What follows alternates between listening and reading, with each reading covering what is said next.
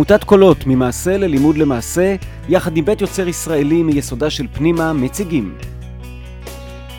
קולות של רוח, הפודקאסט שמחבר את עולמות הרוח עם אתגרי החיים והחברה בישראל. עורך ומגיש, ליאור טל שדה. שלום לכם ולכן, קולות של רוח, ואנחנו בפרק מרגש ומיוחד, בגלל שמצד אחד אנחנו בפרק 83, אבל מצד שני, אנחנו בפרק הראשון, אז אני אסביר רגע למה הכוונה. אנחנו בעצם... Uh, בהתחלה חדשה, עונה חדשה בפודקאסט, שהיא שיתוף פעולה בין שני גופים. Uh, עמותת קולות, שאתם כבר מכירים, ושעד עכשיו הייתה מעורבת בפודקאסט הזה, ובית יוצר ישראלי מבית פנימה. אז אני אגיד מילה, מה זה אומר בית יוצר ישראלי מבית פנימה, כדי להבין בכלל לאיפה אנחנו הולכים uh, בתוך העונה הזאת. אז uh, יש ארגון uh, נהדר ונפלא שקוראים לו פנימה, שהקים הרב שי פירון, והארגון הזה מתעסק בלייצר פתרונות מדיניות בנושאים שקשורים לדמותה של ישראל כיהודית. יהודית ודמוקרטית, ללכידות חברתית וכן הלאה. אה, הארגון הזה אה, הבין שהוא צריך אה, לפתוח גם איזשהו מיזם חדש, כמעט הייתי אומר ארגון חדש, שהוא בית של רעיונות. בית יוצר ישראלי, שבו ישבו ביחד חבורות של אנשי רוח ומעש וחינוך בתוך החברה הישראלית וייצרו את הרעיונות הגדולים של שביל הזהב הישראלי, אותם רעיונות גדולים לא מאלה שאתה אומר, הנה, יש לי פה איזה רעיון רדיקלי, אני יודע שהוא לא רלוונטי לחמישים השנים הקרובות ורק ציבור קטנטן יסכים איתו, אלא רעיונות ש... אפשר אה, אה, לשרטט איתם את המשך דרכה של מדינת ישראל. רעיונות שאפשר בסופו של דבר להגיע לאיזה 70 אחוז הסכמה עליהם, אבל הם לא ההמשך של אותו דבר. הם רחוקים מאוד ממה שקראנו פעם הסטטוס קוו, אלא הם חשיבה מחדש על עתידה של מדינת ישראל ועל מהי מדינת ישראל ועל הרעיונות המרכזיים שמרכיבים אותה. בית היוצר הישראלי אה, התחיל ויצא לדרך ויש בו כל מיני דברים. במרכז שלו, בלב שלו, יש קבוצת עמיתים שכוללת 20 איש. אה, מקסימים ונהדרים ובעיקר אה, חכמים מאוד ועם תחושת אחריות כבדה כלפי החברה הישראלית והתוכנית האמיתים הזאת של 20 האנשים נפגשת לה כל שבוע ושבוע לארבע שעות לחשיבה משותפת וליצירה משותפת ובתוך התוכנית הזאת יש גם כמה מנחים מקולות ככה שיש פה עוד איזשהו אה, חיבור עמוק בין שני הדברים וחוץ מזה יש אה, החלטה עם ידיעות אחרונות שתצא סדרת בית יוצר ישראלי וכבר יצאו שני ספרים בתוך הסדרה של בית יוצר ישראלי והפודקאסט הזה נכנס גם כן להיות אחד התוצרים של בית יוצר ישראלי ויהיו עוד ועוד. אז הפרויקט היפהפה והחשוב הזה של בית יוצר ישראלי אני זוכה לקחת חלק בו, אה, ומי שעומד בראשו זה הרב שי פירון. הרב שי פירון שהיה שר החינוך, סגן יושב ראש הכנסת, מי שנשא בשורה של תפקידים חינוכיים, בין היתר הוא היה מנכ"ל הכל חינוך, הוא היה ראש ישיבה תיכונית, הוא היה ראש אולפנה, הוא היה ראש ישיבת הסדר, הוא מהמייסדים של צוהר, אנחנו יודעים שהוא גם שימש בכמה תפקידי רבנות, בין היתר הוא היה הרב של, של קהילה באורנית, ממש עכשיו הוא יצא שם לשנת שבתון, לרגל שנת השמיטה, אה, בין היתר הוא נשיא פנימה, והוא ראש בית יוצר ישראלי. ופירון פרסם עד כה ארבעה ספרים, וממש לאחרונה במסגרת בית יוצר ישראלי יצא ספרו ישראל השלישית, בין ממלכתיות למסורתיות, קווי יסוד להתחדשות ישראלית. זהו ספרו החמישי של אה, הרב שי פירון, אה, ולכן כדי להתחיל את כל העניין הזה, וכדי שניכנס אה, לשיתוף הפעולה המקסים הזה בין קולות לבין בית יוצר ישראלי, שבמסגרתו אנחנו נעשה סדרות של פרקי פודקאסט שעוסקים בחברה הישראלית, אבל בעומק הרעיונות שמרכיבים את החברה הישראלית. אה, אנחנו מתחילים היום עם הרב שי פירון בכבודו ובעצמו, שלום שי. איזה פתיחה, אפשר אה, כל יום ראשון בבוקר להתחיל פתיחה כזאת, וזה ייתן לי אנרגיות לכל השבוע. בשמחה, אנחנו קובעים מעכשיו ימי ראשון בבוקר, ממילא אנחנו נפגשים בימי ראשון, אז אני מוכן... אה, למשהו כזה. אז נגיד, אנחנו אה, אה, ניכנס ישר לתוך העניינים. אני אה, אמרתי ששם הספר, אה, שאגב, אני בסוגריים, גם בית יוצר ישראלי הולך לעבור עכשיו אה, השקה, אה, תחילת בית יוצר ישראלי בבית הנשיא עם נשיא המדינה, כשנשיא המדינה, אני מתכוון כמובן להרצוג, נשיא המדינה הקודם, אה, רובי ריבלין, אה, כתב בתחילת הספר שלך, אה, הרב שי, איזושהי מין אה, כתב הסכמה כזה, או, או כתב ברכה כתב על ברכה. הספר, כן? אמ, והספר הוא ישראל השלישית בין ממלכתיות למסורתיות. זאת אומרת, אנחנו כבר, רק מלהעמיד את זה, יודעים את נושא הפרק. אנחנו זה לכאורה רוצים... שני אה, נושאים סותרים, לכאורה. לכאורה. או לפחות לא קשורים. לא קשורים. כן, נכון. אז, אז החידוש הגדול בספר ככה, קודם כל יש אה, הגדרה מחדש של מהי ממלכתיות וטענה שהיא חשובה לנו. יש הגדרה מחדש של מהי מסורתיות וטענה שהיא חשובה לנו. ואולי החידוש זה שיש טענה שצריך לחבר את השניים, שיש דבר כזה שנקרא ממלכתיות מסורתית, ושהוא קריטי לעתידה של מדינת ישראל. אז זה מה שאנחנו רוצים לברר בפרק הזה, ואנחנו נעשה את זה מרובע ומסודר. נתחיל במהי ממלכתיות ונרד לעומק, נעבור למהי מסורתיות ונרד לעומק, ואז נעבור לשילוב בין השניים. אז אנחנו מקליטים היום ממש בין תאריך פטירתו העברי לתאריך פטירתו הלועזי של ראש הממשלה הראשון דוד בן גוריון, ממציא המילה ממלכתיות, ממציא המושג הזה, ומי שהפך אותו למדובר בישראל. אמ, אולי נתחיל בלהסביר, בינתיים לא לפי הרב שי פירון, לפי דוד בן גוריון, מה זה ממלכתיות? אז קודם כל צריך לומר שהמילה ממלכתיות, באופן הרגיל שלה, כשאנחנו מדברים על המילה ממלכתיות, היא לוקחת לנו למילה מלך. וכשאנחנו מדברים על הקמת מדינה יהודית ודמוקרטית, בעיקר כשאנחנו מדברים על המילה דמוקרטיה, אז לא תמיד אנחנו שמים לב, אבל בצליל, ממלכתיות ודמוקרטיה לא הולך בדיוק ביחד, כי מלך זה ריבון, זה מישהו שבא מלמעלה, שמייצר את הכללים, ודמוקרטיה, שלטון העם, היא בעצם מדברת על איזשהו דיאלוג אה, מאוד מאוד רחב. אז קודם כל צריך להגיד, שאנחנו נותנים, הרבה אנשים אה, אה, מתגעגעים בסוג של רומנטיזציה למילה ממלכתיות ואומרים אנחנו לא מספיק ממלכתיים, אנחנו לא מתנהגים באופן ממלכתי, אנחנו לא מדברים בשפה ממלכתית ועוד כהנה וכהנה, אבל צריך להבין שבאמצע במובן העמוק של המילה, המילה ממלכתיות היא מילה קצת בעייתית, אז בן גוריון, קודם כל יש בן גוריון של נגלה ויש בן גוריון של נסתר, בן גוריון של נגלה משתמש במילה ממלכתיות כאיזה ביטוי לרפובליקניות, זאת אומרת זה בא מתרגום לפי אה, מחקרים, מתרגום של מילה בשפה הרוסית, שממנה בעצם בן גוריון הביא את המילה, והיא בעצם מדברת על ממלכתיות לא במובן של המלך, אלא במובן של הממלכה, המדינה, הרפובליקה. ובעצם הרעיון הוא לקחת אנשים שהתרגלו במשך אלפיים שנה לחיות חיים קהילתיים, לחיות חיים אה, גטואיים, לחיות חיים שבהם אה, ההישרדות והצורך אה, להציל את עצמי ולקום לקראת מחר בבוקר ולהבטיח רק את יום המחר. פתאום אנחנו נכנסים למדינה ולמדינה יש סדרים והסדרים וכללים וחוקים ותקנות ותקציבים ועוד שורה ארוכה של דברים. ואז בעצם המילה ממלכתיות היא בעצם רפובליקה, רק המילה רפובליקניזם היא מילה לא עברית, אז לכן בן גוריון בעצם משתמש במילה ממלכתיות שהיא בעצם הביטוי לרפובליקה במובן העברי, בשעתוק העברי של המילה. אבל אז, אז אם, אם זה העניין, צריך להגיד למי שלא מכיר, רפובליקניזם הוא תפיסה, זה לא כל רפובליקה היא רפובליקניזם, כן? זאת אומרת, mm. היא תפיסה, והיא תפיסה שרואה ואומר... את המדינה כסוכנת נכון? של שינוי תרבותי וחברתי. או, ואז בעצם מגיע הפירוש הנסתר, בן גוריון שבנסתר, ושם בפירוש הזה בעצם יש פירוש טיפה אחר, ואני חושב ששני הדברים התכתבו אחד עם השנייה. הפירוש השני, נכון, אנחנו לא רוצים אה, מלך בניגלה, אבל יש מלך בניגלה. בניסטר, ואני המלך בניסטר. יש מלך לישראל, אה, וזה נובע לא בגלל שאני בעל שיגעון גדלות או רודף שררה, אלא זה נובע מהעובדה שכאשר מדינה קמה על בסיסם של מהגרים, של אנשים שהגיעו מכל כך הרבה מקומות, כל כך הרבה תרבויות, חייבים שמישהו פה ייקח אחריות ויחליט מה נכנס פנימה ומה לא נכנס פנימה, ומכיוון שהמדינה, אפרופו הגדרתך על רפובליקניזם, גדולה מסך חלקיה, לכן צריך שמישהו שידבר בשם המדינה יגדיר את מה נכנס פנימה ומה יוצא החוצה.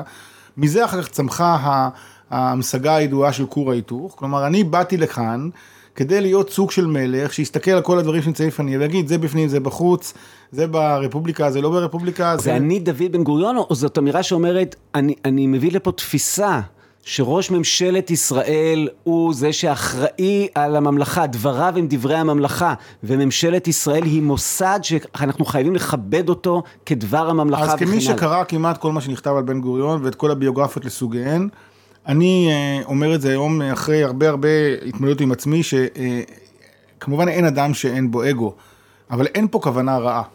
אין פה בעצם איזושהי אמירה של בואנה אני, אה, מישהו מלא מעצמו וכולי. אני חושב שבן גוריון היה...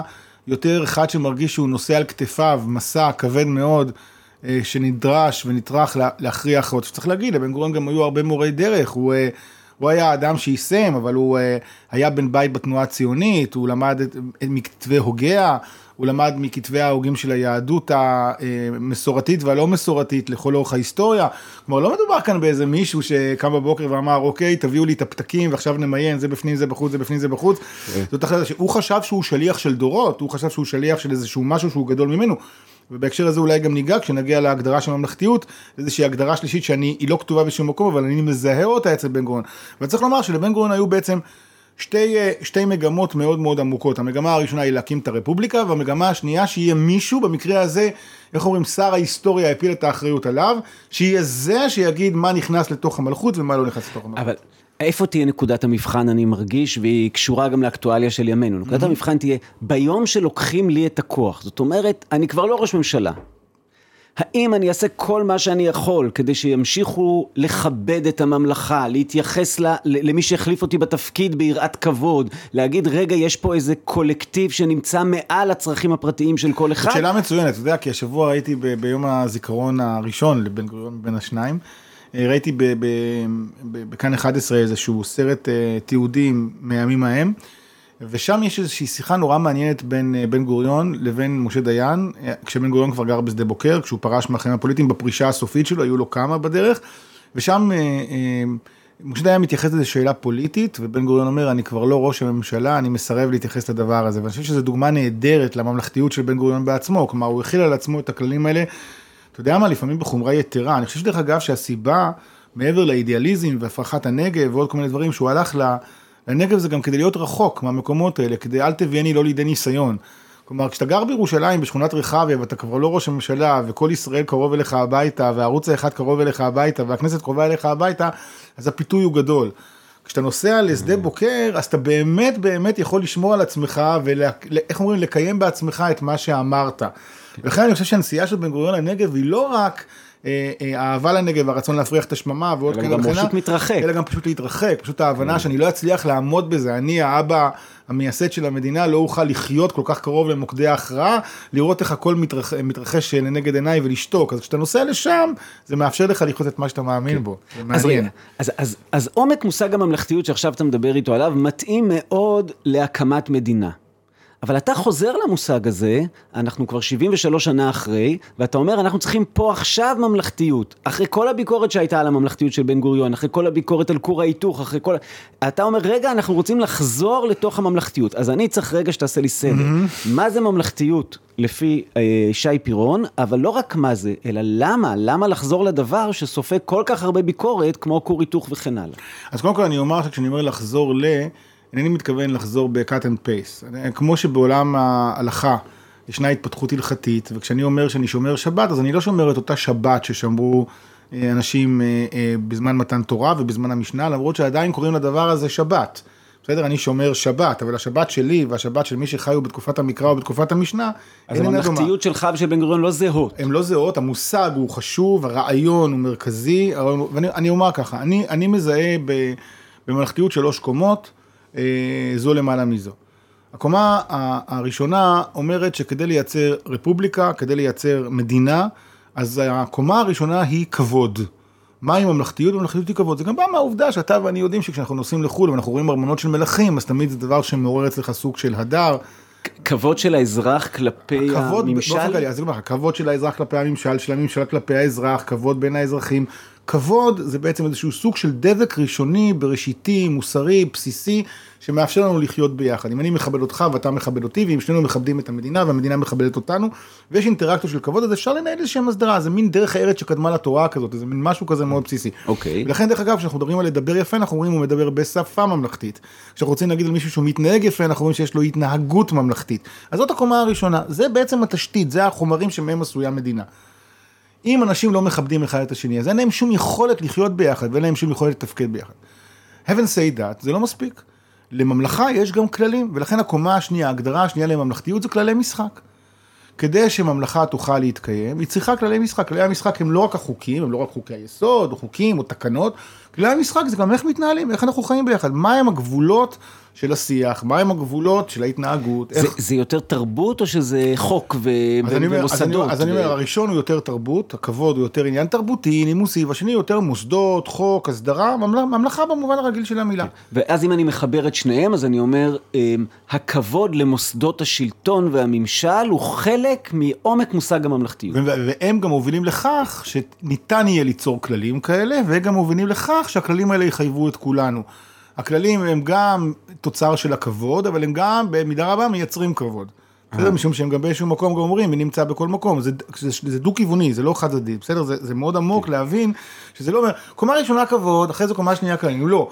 כשיש כבוד אפשר לייצר כללים, וכשיש כללים אפשר גם לפתח את הכבוד, זה בעצם משהו שמנהל בתוכו דיאלוג. ו- וזה לא סותר ביקורת עמוקה על מוסדות הממשל, ביקורת עמוקה על מי שמייצג כרגע את הממשל, אלא זה רק אומר את הביקורת העמוקה תביע באופן שברור נכון. שאתה שומר את, ה- את הסמכות נכון, בקריאה שלי, ו... רק לצורך ההדגמה, חוק יסוד כבוד אדם וחירותו הוא חוק שבעצם משרת את מושג הכבוד הבסיסי, ומצד שני הכבוד הבסיסי מאפשר את היכולת שתיווצר חוק יסוד כבוד אדם וחירותו, לעומת שבאים חוקים אחרים, אפשר לדבר עליהם אולי בהמשך, לפחות לפי חלק מהאנשים, כמו חוק הלאום כשם קוד, אז יכולים לבוא אנשים, בואו ניקח דוגמה שהיא לא שרויה במחלוקת בחברה הישראלית, יבואו הדרוזים ויגידו, זה משבר את עקרונות הכבוד הבסיסיים שבהם בנינו את הדבר ביחד, זאת אומרת הכבוד מייצר את הכללים, הכללים מייצגים את הכבוד, בסדר? כן, עכשיו אמרת. שלוש קומות. עכשיו מגיעה הקומה השלישית.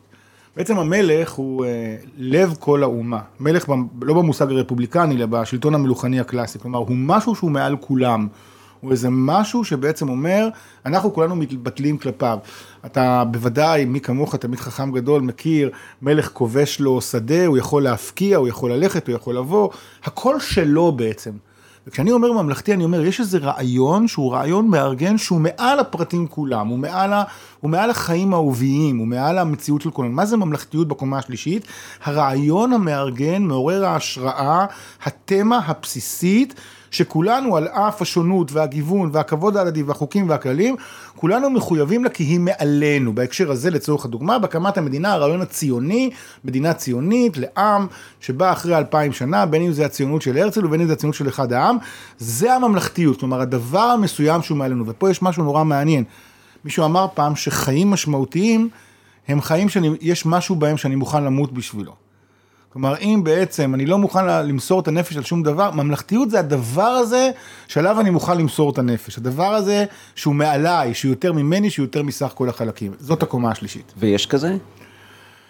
אז פה אני רוצה לטעון שבאמת אה, בזמן שבן גוריון הקים את המדינה, הייתה, קודם כל אני רוצה לטעון שאנחנו בבעיה בשלושת הקומות של הממלכתיות למען הסר ספק, אנחנו גם בבעיה בהתנהגות הממלכתית ובכבוד, אנחנו גם בבעיה בכללי משחק, ובטח ובטח שאנחנו בבעיה ברעיון כן, המארגן. אבל זה קל כאילו להגיד מה צריך להיות במובן של כבוד, מה צריך להיות במובן של כללי משחק, יותר אתה, מסובך אבל אפשרי. ופה אתה אמרת דבר מדהים, בזה שאמרת אם אני רוצה לחזור לממלכתיות של בן גוריון, אז אני רוצה לטעון שהדבר המשותף שהוא מעל כולנו, שהיה ב-1948, שהוא הצלת העם היהודי הנרדף, אה, בכל קצוות תבל, והבאתם כדי לבנות בית לאומי בטוח, לא יכול להמשיך ולשמש אה, אמ, הממלכתיות, הרעיון המארגן הגדול ששם את כולנו תחת המקום הזה. וגם אם ינסו בכל פעם אה, לדבר, אנחנו השבוע מדברים, הייתה איזושהי צעדה בפולין, גם אם כל פעם ינסו לתזכר אותנו באיזה אירוע אנטישמי כזה או אחר, אז זה, זה מחריד וזה מחליא.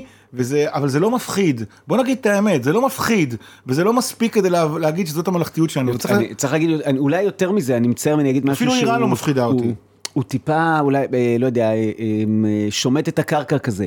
אבל אם הסיפור הוא מקלט מדיני, אנחנו רוצים שלעם היהודי יהיה בטוח, אז לא בטוח שהצלחנו, במובן הזה שאין היום מקום שיש בו ריכוז יותר מסוכן של יהודים במקום אחד על קרקע אה, לא גדולה במיוחד, אה, עם הטכנולוגיה של ימינו, אני, אה, סליחה, פצצות אטום וכאלה, אה, מדינת ישראל היום לא בטוח שהיא המקום הכי בטוח ליהודים, גם במובן הפרטני, זאת אומרת, תסתכלו על כל אירועי האנטישמיות בארצות הברית, לא מתקרב לפיגועים בישראל, וגם במובן הגדול, שאם חס וחלילה השמדה עתידית, היא יכולה, זאת אומרת, אני, לא רק שהרעיון הזה הוא, הוא היום לא מספיק מפחית האנשים, אלא יכול להיות שהוא לא נכון. אני לא הייתי רוצה להתווכח על העולם הזה, לא בגלל שאני חושב שהוא נכון נכון, אני כן חושב שיש הבחנה בין פרטים לבין כללים, ובמובן הקהילתי, הלאומי, מדינת ישראל היא הבית הבטוח ביותר, אבל אני רוצה להגיד משהו. זה בדיוק מה שאמרת במקפצה. כלומר, כדי שיהיה שווה שכל כך הרבה אנשים יתכנסו במקום אחד ויחוו את הסיכונים שדיברת עליהם, צריך שיהיה רעיון שיגיד, כן. זה שווה את כל אז זה. אז אני שואל, יש לנו משהו כזה לא, בקצה האצבעות, או שהרעיון אחר צריך לשבת ולהתחיל ליצור את הרעיון הזה? אז אני אגיד כך, קודם כל, אני חושב שיש רעיון. אני חושב שיש רעיון כזה. שאתה אבל... יכול להגיד אותו על רגל אחת? כן, אני, אני חושב שמדינת ישראל כ, בהגדרה השלית כזאת, כתפיסת תיקון עולם, בהרבה מאוד מובנים, יש מעט מאוד מדינות בעולם, שום דבר פה לא מושלם. אבל יש פה הרבה דברים מהרבה נושאים שכשאתה שם אותם ביחד, שום דבר פה לא מושלם במבנה הכלכלי, אבל בכל זאת הסולידריות הישראלית יוצאת דופן. שום דבר פה לא מושלם מבחינת שוויון, אבל היכולת של ההייטק הישראלי והתעשייה לפתח דברים יוצאת דופן. שום דבר פה לא מושלם, אבל כמות הישראלים שיש להם תואר ראשון, אה, וכמות הישראלים שלומדים בהשכלה הגבוהה יוצאת דופן. שום דבר כאן לא מושלם, אבל מערכת הרפואה הישראלית היא... היא מבהילה ביכולת של לתת מענה לכל זה לא רעיון, זה, זה לא, היופי ואז- של החברה. לא, לא, ואני רוצה לומר שזה נובע מזה שבבסיס עומד איזשהו רעיון של תיקון עולם. בבסיס עומד איזשהו רעיון שאנחנו רוצים לעשות טוב, שיש לנו איזו כמיהה לטוב. אתה יודע, אני תמיד אומר, אני לא יודע מתי תשדר את זה, אבל כתוב שיעקב אה, אה, אה, הולך להיפגש עם עשיו, וזה בדיוק הרעיון של ישראל והאומות, אז אה, הוא נערך למלחמה בשלושה דרכים, בדורון, בתפילה ובמלחמה. הוא אומר ככה, יש שלוש אפשרויות. אה, איך אני את- אתנהל מול עשיו. אפשרות אחת זה שאני אשלח לו מתנות, אפשרות שנייה זה שאני אתפלל לאלוהים, ואפשרות שלישית אם לא תהיה ברירה אני אלחם, אני אצא לקרב. בדרך כלל בפרשנות הרגילה, ככה כולם מסבירים, הוא שלח לו מתנה במובן של לרצות אותו, איזה מין התרפסות כזאת, בוא, קח מתנה, אולי אני אתן לך... אני רוצה להגיד שיעקב אמר, תקשיב עשיו, ליהדות יש מתנות, יש לי מתנות לתת לעולם. יש שלוש אפשרויות להתמודד עם שנאת ישראל. האפשרות אחת זה לספר לעולם כמה מתנות אנחנו יכולים לתת. כמה מתנות יש לנו.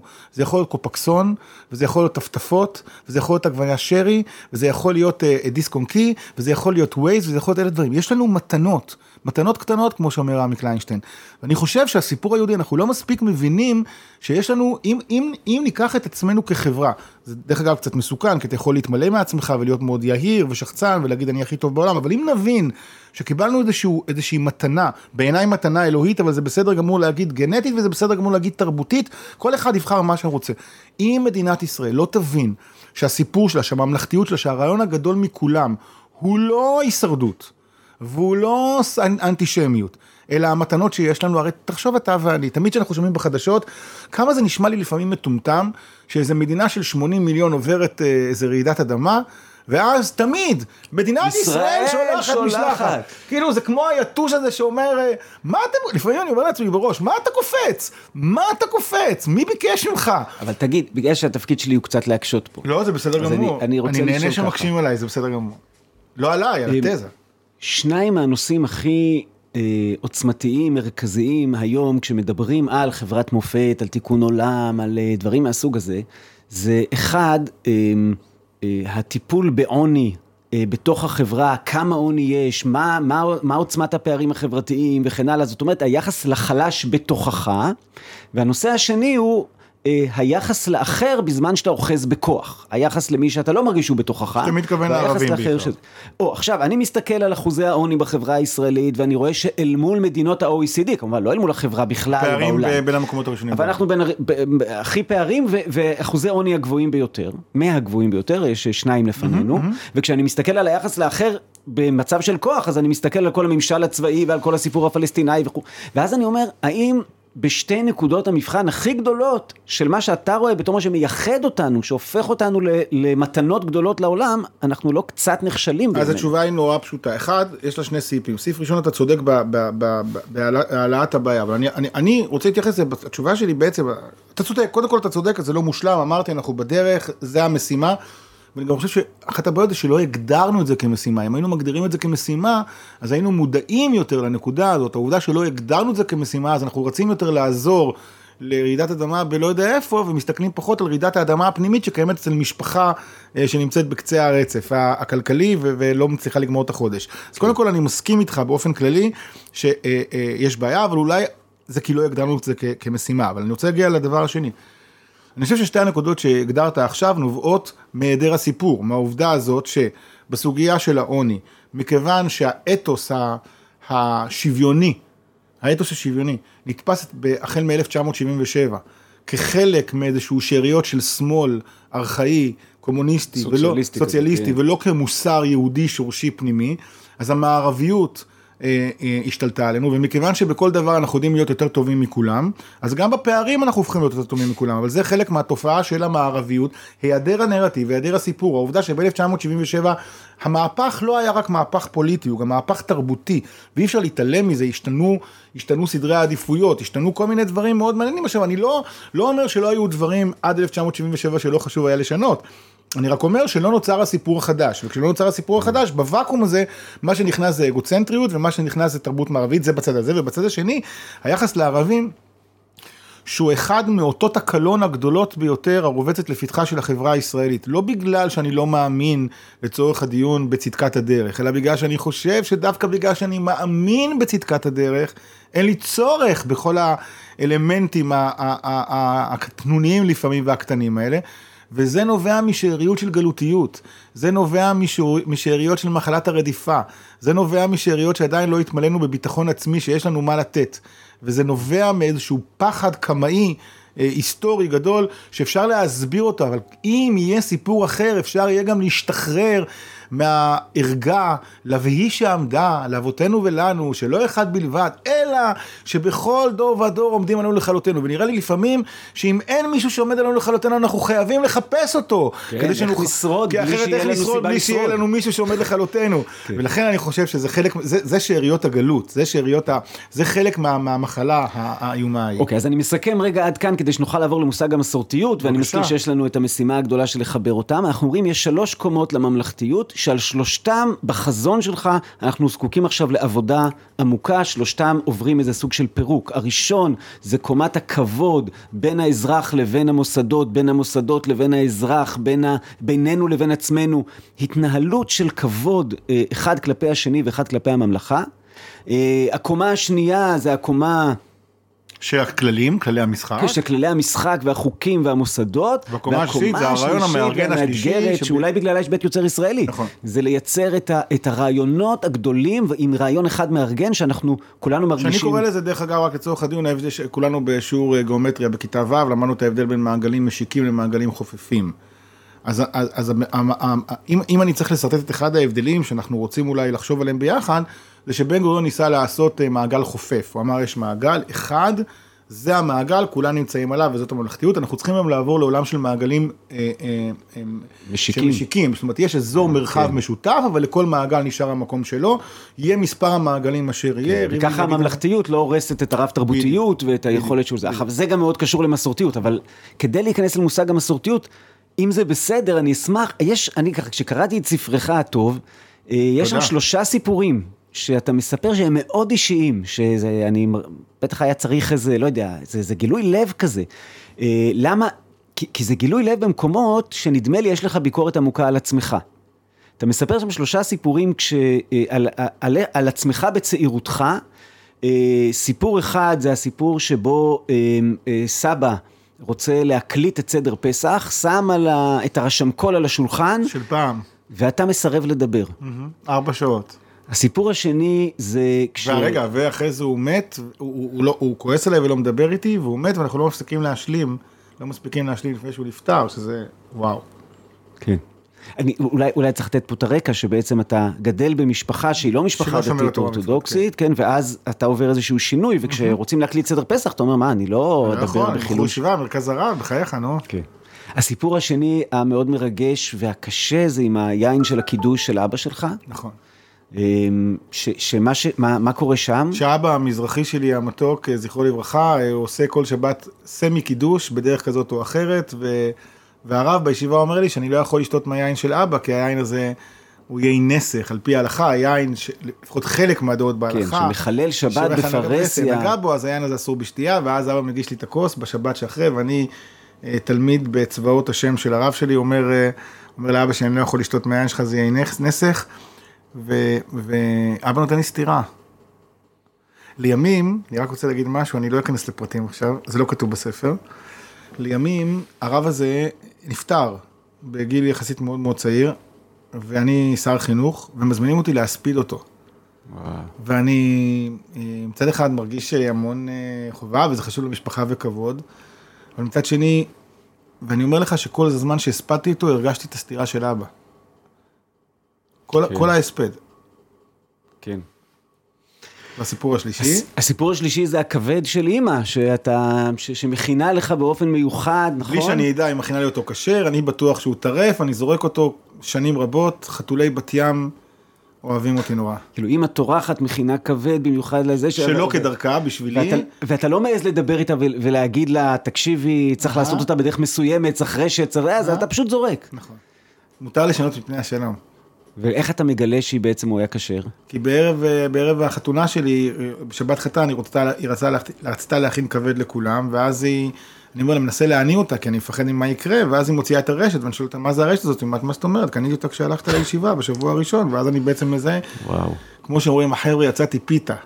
לגמרי, לגמרי. אוקיי, עכשיו שלושת הסיפורים האמיצים והנוגעים ללב האלה הם סיפורים של אה, בחור צעיר שמרוב שרואה את אה, חשיבותם של עקרונות מסוימים, לא מצליח לראות את המשפחה הכי קרובה לו, נכון? זה, זה או משהו... שגם באיזשהו מקום, אני חושב שבסיפורים האלה, לכל סיפור קודם כל צריך לקרוא את הספר, יש את המסר משלו, ולא ניכנס כרגע מה ההקשר של כל אחד ואחד, הם לא מסופרים סתם, הם מסופרים באיזשהו הקשר מסוים. וגם, אני ניסיתי לעשות כאן משהו, אני, אני חייב לומר שזה אחרי הרבה הרבה איפוק, כי היו לי הרבה יותר סיפורים שרציתי להכניס לספר, אבל ניסיתי לכתוב איזה ספר הגות, שבו, במחוז מה שהיום בשיח הפוליטי נקרא הפוזיציה, הפוזיציה לא מסתתרת. כלומר, אני לא מסתיר את הרקע האישי, אני אומר, חבר'ה, תקשיבו, זה אני, והדעות האלה, אה, אתה יודע, בצבא יש מושג כזה שנקרא, הפקודות האלה נכתבו בדם. כן. אז אני אומר, התיאולוגיה הזאת, או התיאוריה הזאת, התפיסה הזאת נכתבה בדם, בדם אחר. והתחושה המרכזית שלי הייתה ששלושת הסיפורים האלה מופיעים שם כדי להגיד, המסורתיות מציעה משהו אחר, למסורתי זה לא יכול היה לקרות. רוצה, אז, אז אתה מביא לי כאילו להגדרה הראשונה של, ה, של, ה, של העניין. אז אני רואה, אני קודם כל אומר את זה באופן כללי, אני אגיד את זה קודם כל בקליפת אגוז, ו, ו, וגם, אתה יודע, אה, אה, אני חושב שיש לי כאן כמה אמירות שחלקן לא נכנסו לספר באופן מספק בגלל ש... העורך, אה, חברנו המשותף, הדוקטור אריאל פיקר, חשב שכדי לכתוב אותן הן צריכות יותר, או, או שהן ראויות לספר נפרד, או שהן ראויות ליותר ביסוס וכולי, ואני כן רוצה לומר אותן, כי אני חושב שהן מאוד... קדימה, מאוד... אצלנו לא צריך ביסוס בפודקאסט, ולא יודע, קדימה, זרום. אז אני רוצה לומר ככה, קודם כל אני, אני אגיד ככה, שמסורתיות בקומה הראשונה שלה, היא בעצם להגיד שלא מזניחים את העבר. כלומר, יש איזה משהו נורא נורא בעייתי, זה בעיקר במאה ה-21, הכל חדש, הכל מתחיל, העולם שייך לצעירים וכולי וכולי, והמסורתיות בהנחה שלה קודם כל אומרת שאני אני לא, לא, לא, לא יש, יש מסורת, הדברים עוברים מדור לדור, זה סוג של מרוץ שליחים, אבל תמיד אני אומר שבמרוץ שליחים, העובדה שמישהו העביר לי את המקל במרוץ השליחים, לא מחייב אותי גם לרוץ באותו קצב שהוא רץ. אני יכול לרוץ את זה יותר מהר או יותר לאט, ובעצם, אז מצד אחד אנחנו הבנו את אותו מקל, מצד שני, מה נעשה עם המקל הזה ואיך נרוץ איתו, זה כבר שאלה שנייה. זה, זה, קומה ראשונה של מסורתיות. אני מחויב לעבר. תכף ניגע באיך. הנקודה השנייה שהמסורת אומרת, היא אומרת דבר מרתק, שבעולם האורתודוקסי שגדלתי פה הוא בדיוק הפוך, ואני באופן אישי, גם כרב, וגם כמחנך, וגם כאבא, וגם כאבא, עברתי המון תהליכים איתו. המסורתיות אומרת שמה שחשוב זה המסירה, ולא הקבלה. כלומר, אני, תפקידי זה למסור. מה אתה, ליאור, תעשה עם זה? הכל עליך, מה שנקרא. תעשה מה שאתה רוצה. בעולם האורתודוקסי שבו גדלתי, כל מי שמסר, יותר ממה שהוא עסק במס... במסירה, הוא עסק בשיפוטיות, האם קיבלתי ומה עשיתי. המסורתיות איננה שיפוטית. היא לא באה ואומרת, אוקיי, עכשיו בוא נבחן, וכולי וכולי, והיא גם לא מתייסרת מכמה קיבלת או לא קיבלת ממה שמסרתי. אני עשיתי את שלי. אני העברתי את המקל, אני שמתי את זה לשולחן, אז קודם כל מסורתיות בקומה השנייה, היא ממש ממש לא שיפוטית. היא, היא יודעת לחיות באיזשהו מין מקום של מעבירים, ומכאן זה שלך. בקומה השלישית, שהמסורתיות לא מנסה, היא שונה, אם אני צריך להגיד, זה קשה לי עם הבית גידול הרוחני שלי, היא הכי שונה מהרב קוק במובן הזה, שהיא לא מנסה לייצר אחדות ההפכים ואחדות כוללת, אה, ואיזה מין רומנטיזציה של רעיונות מצד אחד, והיא לא מיוסרת כמו אצל הרב סולובייצ'יק של יש לי שני צדדים וכולי, אלא יש את החיים עצמם, והחיים עצמם הם מכילים. איך זה יכול להיות שאני גם כל כך דתי וגם איזושהי נוסע בשבת? החיים עצמם. איך יכול להיות שאני מוכן, אה, לא יודע מה להגיד על, אה, על אדם שלומד כל החיים שלו התחדשות יהודית שהוא רפורמי וכופר, ומצד שני אני בעצמי לא עושה, לא יודע, החיים עצמם. יש בה איזה מין הכלה כזאת, היא אומרת, לא צריך, לא מצד אחד לעשות רומנטיזציה, ולא צריך להיות מצד שני מיוסר. החיים מלאים איזשהו סוג של ניגודים. זה קודם כל שלושת הקומות של ה... כן, שבספר אתה גם כותב על, אה, כאילו, בספר אתה, אתה מציין חמש, אתה אומר שמרנות, מתינות, החיים במרכז, הכלה, mm-hmm. ומה שעוד לא אמרנו זה שלא חיים עם חרדה וכל מיני תקנות על תקנות על תקנות. אז באמת, באמת בנקודה הזאת של האורתודוקסיה, באיזשהו מקום, קידשה את הפרטים משום שהיא פחדה משחיקת הרעיונות. ואז מה שקרה, זה שבעצם בסופו של דבר, אנשים התמסרו לפרטים ושכחו את הרעיונות. אני זוכר שאחד המקורות, בשיעורים המעטים ששמעתי מהרב צבי יהודה, אה, הכהן קוק, זכר צדיק לברכה, זה מי שלא מכיר, זה הבן של אותו הרב קוק שתמיד שאמר אומרים... כל הזמן, למה קדמה פרשת שמע לפרשת ויעים שמוע? אלא כדי שיקבל עליו אדם עול מלכות שמיים תחילה, ואחר כך עול מצוות. דרך ארץ קדמה לתורה. זה יותר מזה, זה אמונה ופילוסופיה ו- ותיאולוגיה, יקבל עליו עול מלכות שמיים תחילה, קודם כל הרעיונות, הרב ציודה היה משתמש במילה לימוד אמונה, ואחר כך עול מצוות. סיפור נורא מפורסם, ש... שהרב דוב ביגון, אה, מייסד וראש מכון מאיר, כשהוא הגיע לרב צבי יהודה בהתחלה, הרב צבי יהודה אסר עליו ללבוש כיפה. אמר לו, רגע, הריטואלים זה אחר כך. קודם כל בוא נברר את שאלת העומק. אחרי שנה, שנה וחצי, שנתיים, הוא הרשה לו במרכאות כפולות ללבוש כיפה, כי כבר היה משהו. מה שאני מרגיש, שבעצם התהפך, התהפך, התהפך הגלגל. ורוב האנשים הדתיים שאני מכיר, מתעסקים בפרשת ויעים שמוע, וכמעט ולא עוסקים בפרשת שמע ישראל. והם הופכים להיות אנשים של פרטים, שבעצם בעומק של הסיפור הם כבר לא זוכרים למה, וכשהם לא זוכרים למה הם מעוולים ומתעוולים, ולפעמים גם עושים מעשי נבלה, משום שהדבר הזה בעומק, העובדה והמסורתיות, מה שיפה בה, שהיא באמת בנויה על הרעיון של, ה, של המשנה במסכת ברכות, אלא שיקבל עליו אדם עול מלכות שמיים תחילה. הוא יכול לעשות שמע ישראל אחרי גול, הוא תקע גול בשבת, והוא עכשיו מתרגש כי הוא ממש בעול מלכות שמיים תחילה. הוא יכול לשבת בבית כנסת בתפילת נעילה או בכל נדרי, ולהרגיש כאילו הוא עכשיו קרוב למלאכים ולא ברור מי למעלה ממי הוא המלאכים. יש פה איזשהו שיבוש. עכשיו, הטענה שלי, זו טענה בעיניי, אה, אה, אני רוצה לטעון טענה. אה, אני יודע להוכיח אותה, אבל לא מספיק, כמו שאמרתי מקודם. יש איזושהי טענה שהספר הזה מנסה להתמודד איתה, שהמסורתיות איננה המצאה מזרחית. הטענה בעצם רוצה לומר שהמסורתיות היא היהדות שקדמה, המקורית. המקורית. ובעצם האורתודוקסיה והנאורות והחילון הן יצאו ממנה. אנחנו היום רגילים ללמוד שיש דתיים, יש חילוניים, ומסורתיים זה אנשים שנמצאים באמצע ולא סגורים על עצמם. הטענה שלי היא שהמסורתיות היא היהדות המקורית. יותר מכך אני רוצה לטעון, שאם נבחן מבחינה גיאוגרפית, ונאמר, כמו שפרופסור יעקב כץ אמר, שהאורתודוקסיה, בשונה ממה שרוב האנשים הדתיים חושבים, קמה כתגובה לחילון ולציונות, לנאורות ועוד כהנה וכהנה. ולרפורמה. לרפורמה.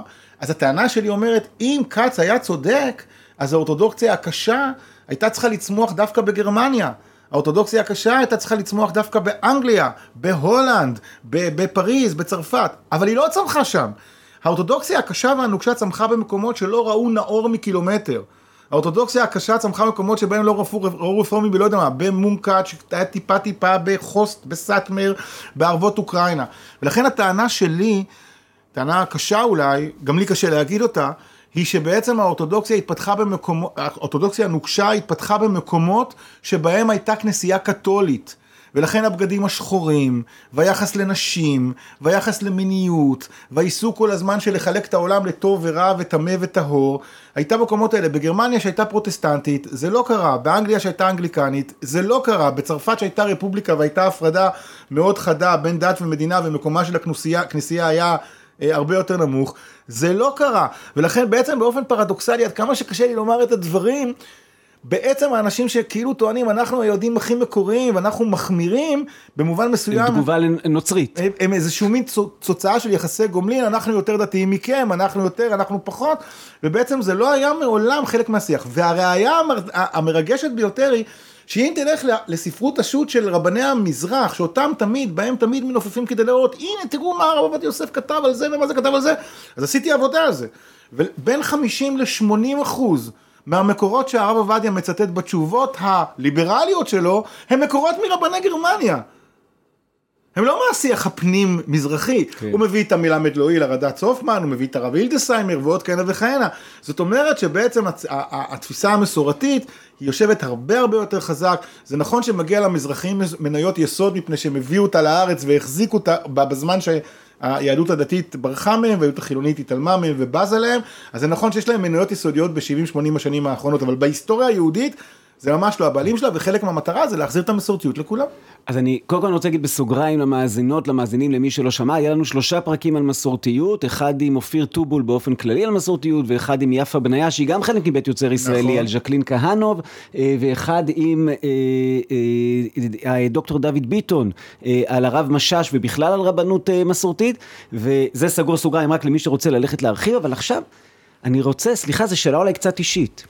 אתה מדבר בתשוקה רבה ובעומק ובממש ביופי על המסורתיות, אבל אתה מסורתי? כי אתה הרי אה, רב, אה, אורתודוקס, אה, ראש ישיבה לשעבר, מרבני. צוהר. אז אני אומר ככה, אני אומר שחלק מהחידוש, אני חושב שמסורתיות זה משקפיים, זה תפיסת עולם, וזה לא בעצם אה, ריט- אה, הגדרה, לרי- זה חלק מהניסיון שלי לתקן, הגדרה לכמה ריטואל דתי אתה עושה וכמה מצוות אתה מקפיד או לא. אז אני אומר שאני אדם שיש לו השקפת עולם מסורתית, שעושה מאמץ לקיים את הרג מצוות. אין קשר בין ואז אחד לשני. בתפיסה הזאת גם אני מסורתי?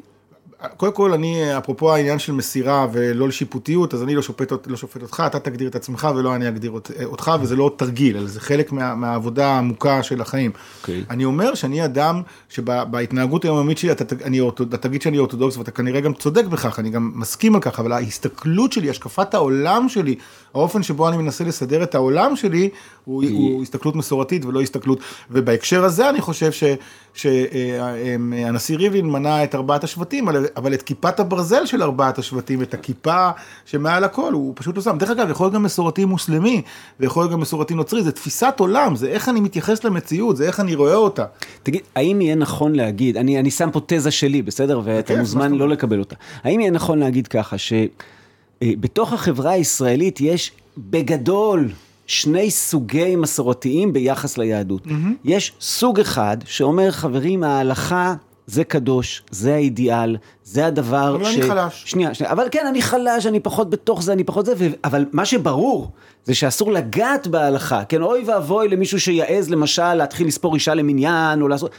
אלא יש הלכה, בזה לא נוגעים. יש רבנים שמייצגים את ההלכה, אני נותן להם כבוד עצום. ואני לא לגמרי בפנים, זה סוג אחד. סוג שני זה מי שאומר חברים למסירה הזאת למתינות הזאת להכלה הזאת לכל יש לזה ערך עצום בחיים שלי ואני תופס את היהדות בתור התרבות שלי ולכן אני מקיים הרבה אבל ההלכה רחוקה מלהיות קדושה או להיות אידיאל עבורי. אני לפעמים אפילו רואה בה בעיות קשות מאוד. אני תומך בארגון בזרמים שמנסים לשנות את ההלכה הזאתי ואז בעצם כולם נקרים מסורתיים, אבל בעומק היהודי יש פה ממש שתי תפיסות שונות. גם התפיסה הראשונה תהיה מאוד אמונית, היא תהיה מבוססת על, אה, על איזושהי אמונה בקדוש ברוך הוא, והגישה השנייה, יש בה מאמינים, יש בה לא מאמינים, זה לא הסיפור שלה. תרבותית. ואז אנחנו משתמשים באותו מושג, מסורתיות, לתאר שתי תופעות שמבחינה יהודית בעומק הן מאוד שונות. ויש אפשרות שלישית. קודם כל אני מסכים עם, עם ההגדרה הזאת, שבעצם יש פה בעיה מושגית, שאנחנו בעצם קוראים מסורתיים היום להרבה מאוד אנשים, שלא קרבו זה לזה אה, בלילה, בבוקר, אה, אחרי צהריים ובערב. יש אפשרות שלישית שאני אומר, אני אה, מאוד מאוד נאמן להלכה, ואני חושב שההלכה היא דבר מאוד משמעותי, אבל אני חושב שחלק מהרעיון של מרוץ שליחים, זו גם החובה שלי לעבוד בכלים האלה, ו- ולראות עד כמה, או באיזה אופן, או מה אני עושה, כדי, כדי שהם יחיו. כלומר, אם אני, אם אני אנציח אותם, אני אגיד משפט ש... שנצטרך אחרי זה לעשות פודקאסט, אז מה ההבדל בין זה לבין רפורמה? בסדר, אבל, אבל זה נושא אחר, אז נניח את זה, אבל אני אגיד, אני צריך לפעמים להבין שאם אני אשמר את ההלכה כפי שהיא הייתה במאה ה-15, אני אאבד אותה. ולפעמים חלק מהיכולת שלי לשמר ההלכה, דווקא בגלל, לא בגלל שאני מזלזל בהלכה, דווקא בגלל שאני דבק בהלכה, דווקא בגלל שאני מאמין בה, דווקא בגלל שאני מאמין ברעיון הזה, אז זה מחייב אותי באופן אמיתי להשתמש בכלים שפוסקי ההלכה מדורות נתנו לי, ובעצם לייצר איזשהו תהליך אה, אה, אה, של התאמה. והמסורתי מהסוג הראשון, אה, צריך פה לשאול שאלות מאוד מאוד גדולות, יצ... האם אה, לילדים שלו שכבר ילמדו באוניברסיטאות וירכשו השכלה וינהלו מערכות זוגיות אחרות עם, אה, עם אנשים שוויוניות, עם אנשים שהם יכירו, יסכימו לקבל את, ה, את ההנחות היסוד, את התמות היסודיות, ולכן אם בעצם המסורתי מהסוג הראשון לא פוגע בהעברת המסורת, בזה שהוא לא מייצר איזשהו דיאלוג איתה. אז זה, זה בעצם ה, המקום שממנו אני בא. אתה יודע, היה איזה שישי בערב שאבא של אשתי פתאום קרא לי, אה, דמיינו, אה, אה, אני יודע, איש מבוגר מאוד, אה, 83 כזה, מוצא סורי, והוא קורא לי ואומר לי, ליאור, אתה יודע, יש בעצם שלושה סוגים. בקצה האחד יש את החרדים, בקצה השני יש את המתבוללים. כל השאר מסורתיים, עזוב, זה לא, זה סתם מילים, כל השאר הם מסורתיים. וזו הייתה אמירה אה, חזקה, עוצמתית כזאת, אני לא מסכים לה אגב עד הסוף. זאת אמירה עוצמתית, בגלל שיש בה משהו אה, אה, שאני חושב שאנחנו לא, לא מספיק מדברים עליו. וזאת העובדה שאם אתה רוצה להיות באמת אדם ישר, כל קבוצה עושה פלטות, שבעצם סותרת חלק מהנחות היסוד שלה. ואתה יודע, אה, אה, אה, אחד יגיד שבשביל יישוב ארץ ישראל מותר בשבת לעשות ככה. השני יגיד שלצורך, אני יודע מה, אתן לך דוגמה סתם, אני בכוונה רוצה לקחת הלכה איזוטרית, שאין לה שום מקום בוויכוחים הפוליטיים ובין הקבוצות השונות, ואני אשים אותה על השולחן, בסדר? כדי להדגים את הדיון הזה. בקצרה, כי אז אנחנו צריכים לדבר על ממלכתיות מסורתית, והזמן הולך ואוזל לנו. אז אני אגיד את זה במשפט אחד. בהלכה שנוצרה בפולין, היה נהוג שמראש חודש אב עד תשעה באב לא מתקלחים. מי שנוסע לפולין יודע פחות או יותר מה הטמפרטורות ומה מזג האוויר בפולין, אפילו באוגוסט. עכשיו, להיות דבק בהלכה הזאת באוגוסט, בישראל, ובערב ראש חודש להחליף חולצות כדי לא לחדש בגדים, אה, ועוד כהנה וכהנה, אני מרגיש שזה לשחק מחבואים עם הקדוש ברוך הוא. ואני חושב שהקדוש ברוך הוא היה שמח אם היינו מוצאים דרכים להתאבל על המקדש בדרכים שמתאימות למאה ה-21. במאה ה-16 היה מתאים לא להתקלח, בפולין. כן. במאה ה-21 כנראה צריך לחפש דברים אחרים, אז מה אנחנו עושים? אנחנו גם עובדים עליו, גם עובדים על עצמנו, וגם מת, מת, מתמסרים לפרטים, ותודעת המקדש נשחקת. אז זה סתם דוגמה קטנה שאין כן. עליה...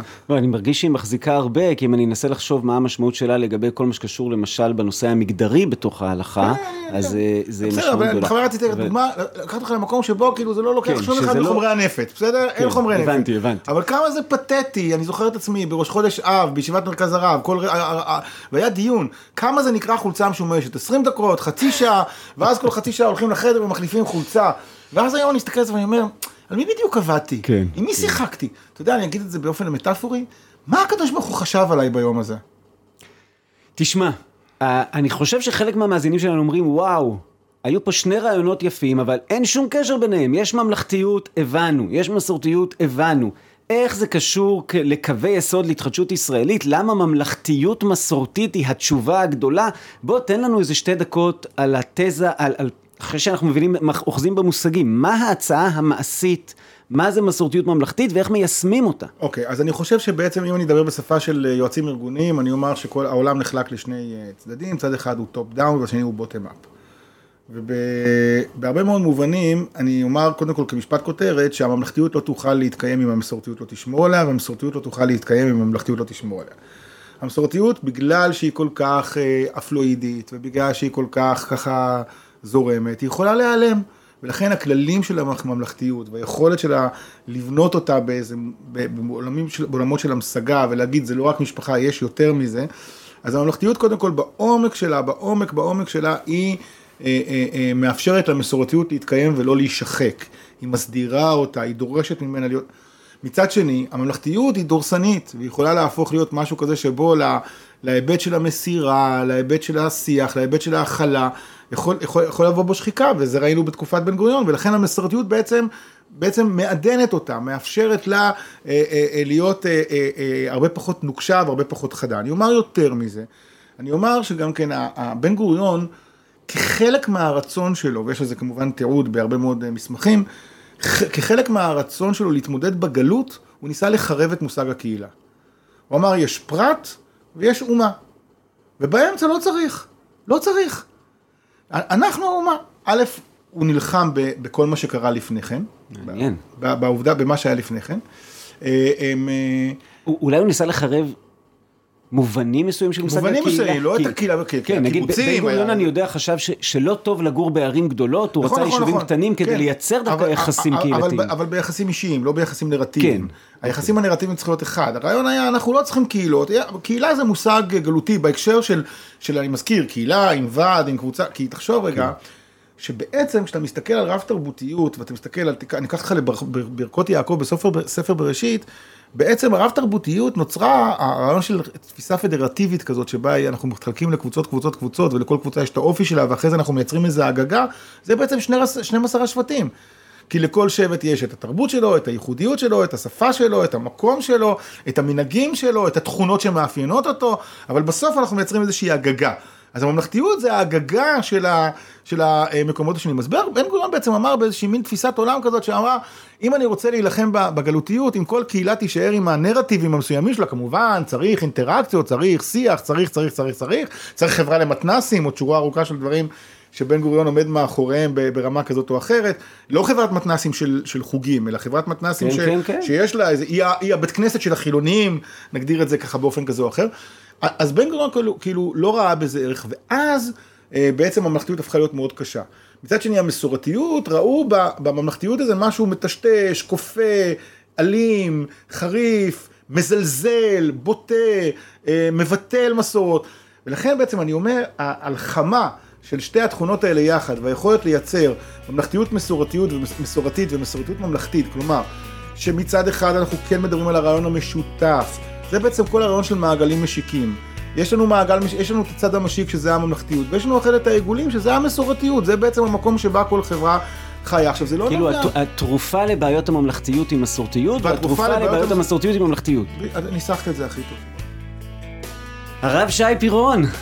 אה, תודה רבה. בכיף גדול. אנחנו יוצאים פה לדרך משותפת ומרגשת, אה, אז במהלך הפרקים הבאים אנחנו נפגוש עוד ועוד מעמיתי בית יוצר ישראלי, ונחזור למנחים מתוך קולות ולבוגרי קולות, ואני חושב שביחד נוכל, אה, אני מקווה, לעשות פה השנה משהו מיוחד. תודה רבה לך. הרבה תודה, שי. תודה, תודה, מעניין. תודה לכם, תודה לכן, וכרגיל אתם מוזמנים, אם חשבתם שיש פה משהו משמעותי, להפיץ את זה הלאה, להעביר לחבריכם, לפדבק, לכתוב קצת מה אתם חושבים או מה אתם מרגישות, ושיהיה לכם...